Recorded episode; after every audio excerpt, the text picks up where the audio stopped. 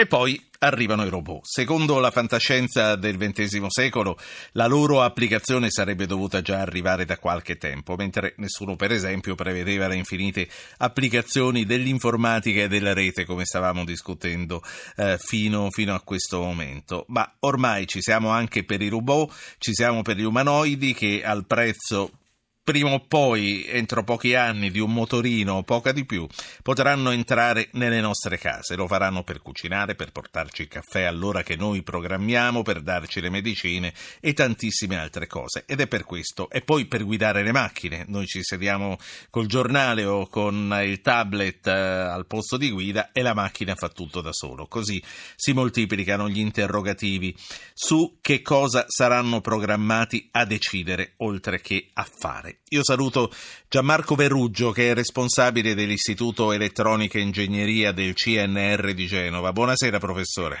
Buonasera a tutti voi. Sua, eh, dottor Veruggio, è la definizione di roboetica. Qual è il significato corretto di questo termine che lei coniò più di dieci anni fa?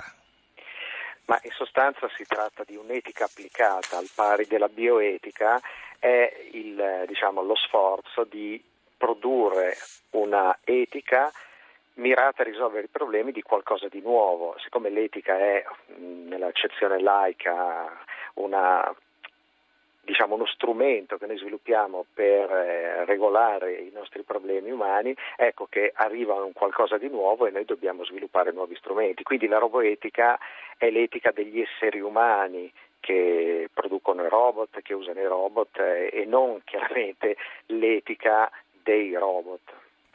Per programmare una macchina, per prendere decisioni complesse che ricadono poi nel campo delle scelte etiche, eh, chi deve essere messo in campo? Quali sono le figure professionali che vengono coinvolte? Ma io direi praticamente tutte le figure che si occupano di rapporti fra esseri umani, società, tecnologia. Ehm, dobbiamo considerare questo, che mh, i robot saranno praticamente tutto di qua in poi, perché se il secolo scorso è stato il secolo delle macchine, il secolo dei computer, cos'è un robot? È una macchina con dentro un computer, quindi dobbiamo abituarci all'idea che tutti gli oggetti con cui interagiremo saranno robot e quindi ci sarà bisogno di esperti sicuramente di relazioni tra uomo e macchina, quindi psicologia, sociologia, ma anche economia e anche ovviamente legge, giurisprudenza, quindi è, una, è un'impresa decisamente complessa, come complessa è la robotica. Sì, la robotica che poco alla volta negli anni comunque è entrata nelle nostre vite, dalla, dalla sicurezza della casa alla gestione delle grandi fabbriche che eh, sempre più rinunciano all'uomo. Il prossimo passo sarà quello dell'umanoide che entra in casa nostra e che toglierà in questo caso il lavoro alle badanti o al personale di servizio. Perché innanzitutto c'è l'esigenza di dare una forma umana a un robot che comunque potrebbe essere una macchina devo dire, mh, mm, è una tendenza prevalentemente a mio avviso di marketing, perché in realtà non c'è un vero bisogno di avere una forma che ricorda un essere umano. Sì, oggi c'è già per esempio il disco che ti pulisce il pavimento e che va dove deve andare, no?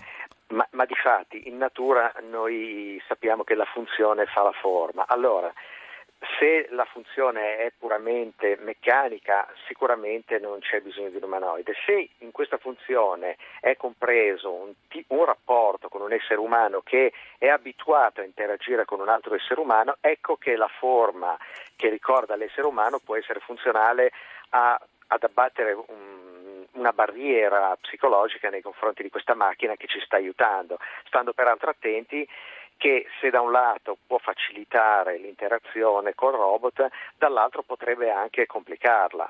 Perché? In che senso?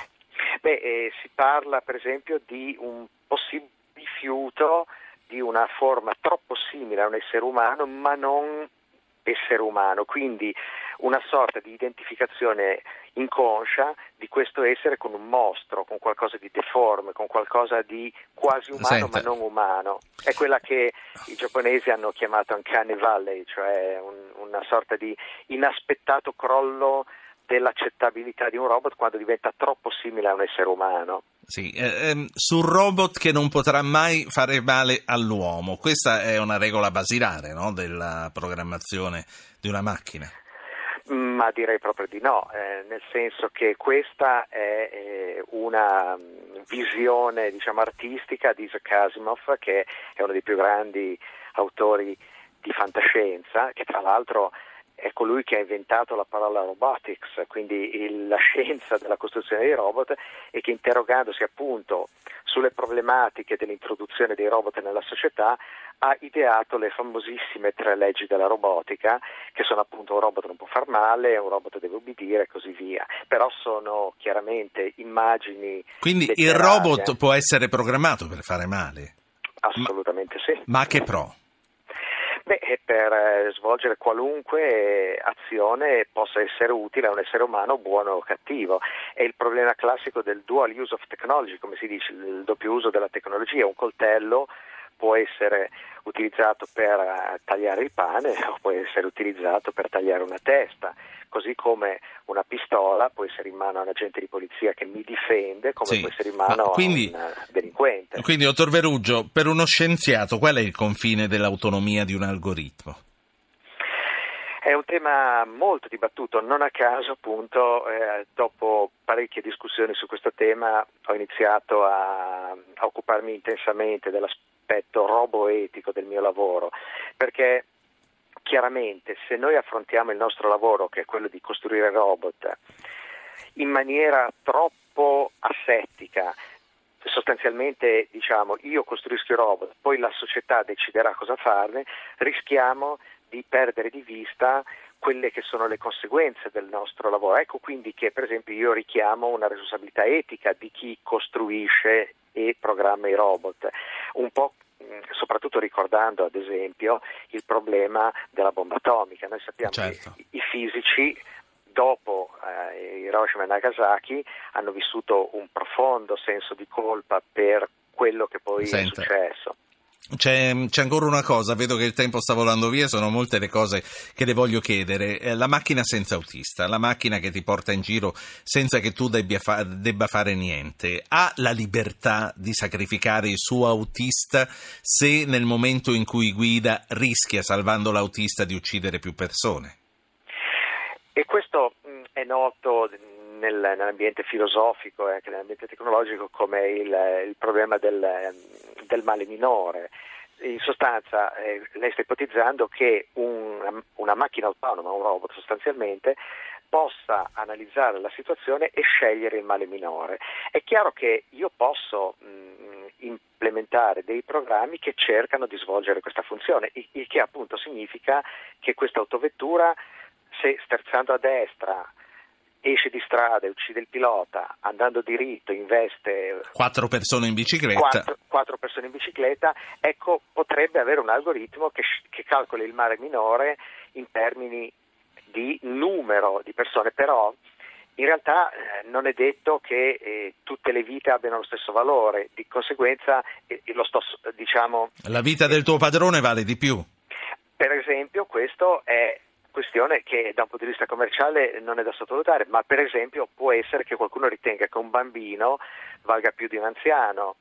E non stavo certo facendo discorsi razzisti, ma in ogni caso qualunque dilemma etico di questa portata non è facilissimo, non si può pensare che venga affrontato con un semplice banale algoritmo come quello del navigatore della macchina che dice vai a destra perché c'è traffico a sinistra e, e fai quindi la circonvallazione. Certo. Ecco, ecco perché occorre che siano presenti nello sviluppo di questo genere di algoritmi anche Senta, io, io ho, solo, ho, solo, un minuto per stare ancora con lei e le voglio chiedere come ultima cosa se lei ritenga corretto parlare di coscienza e di emozioni per i robot.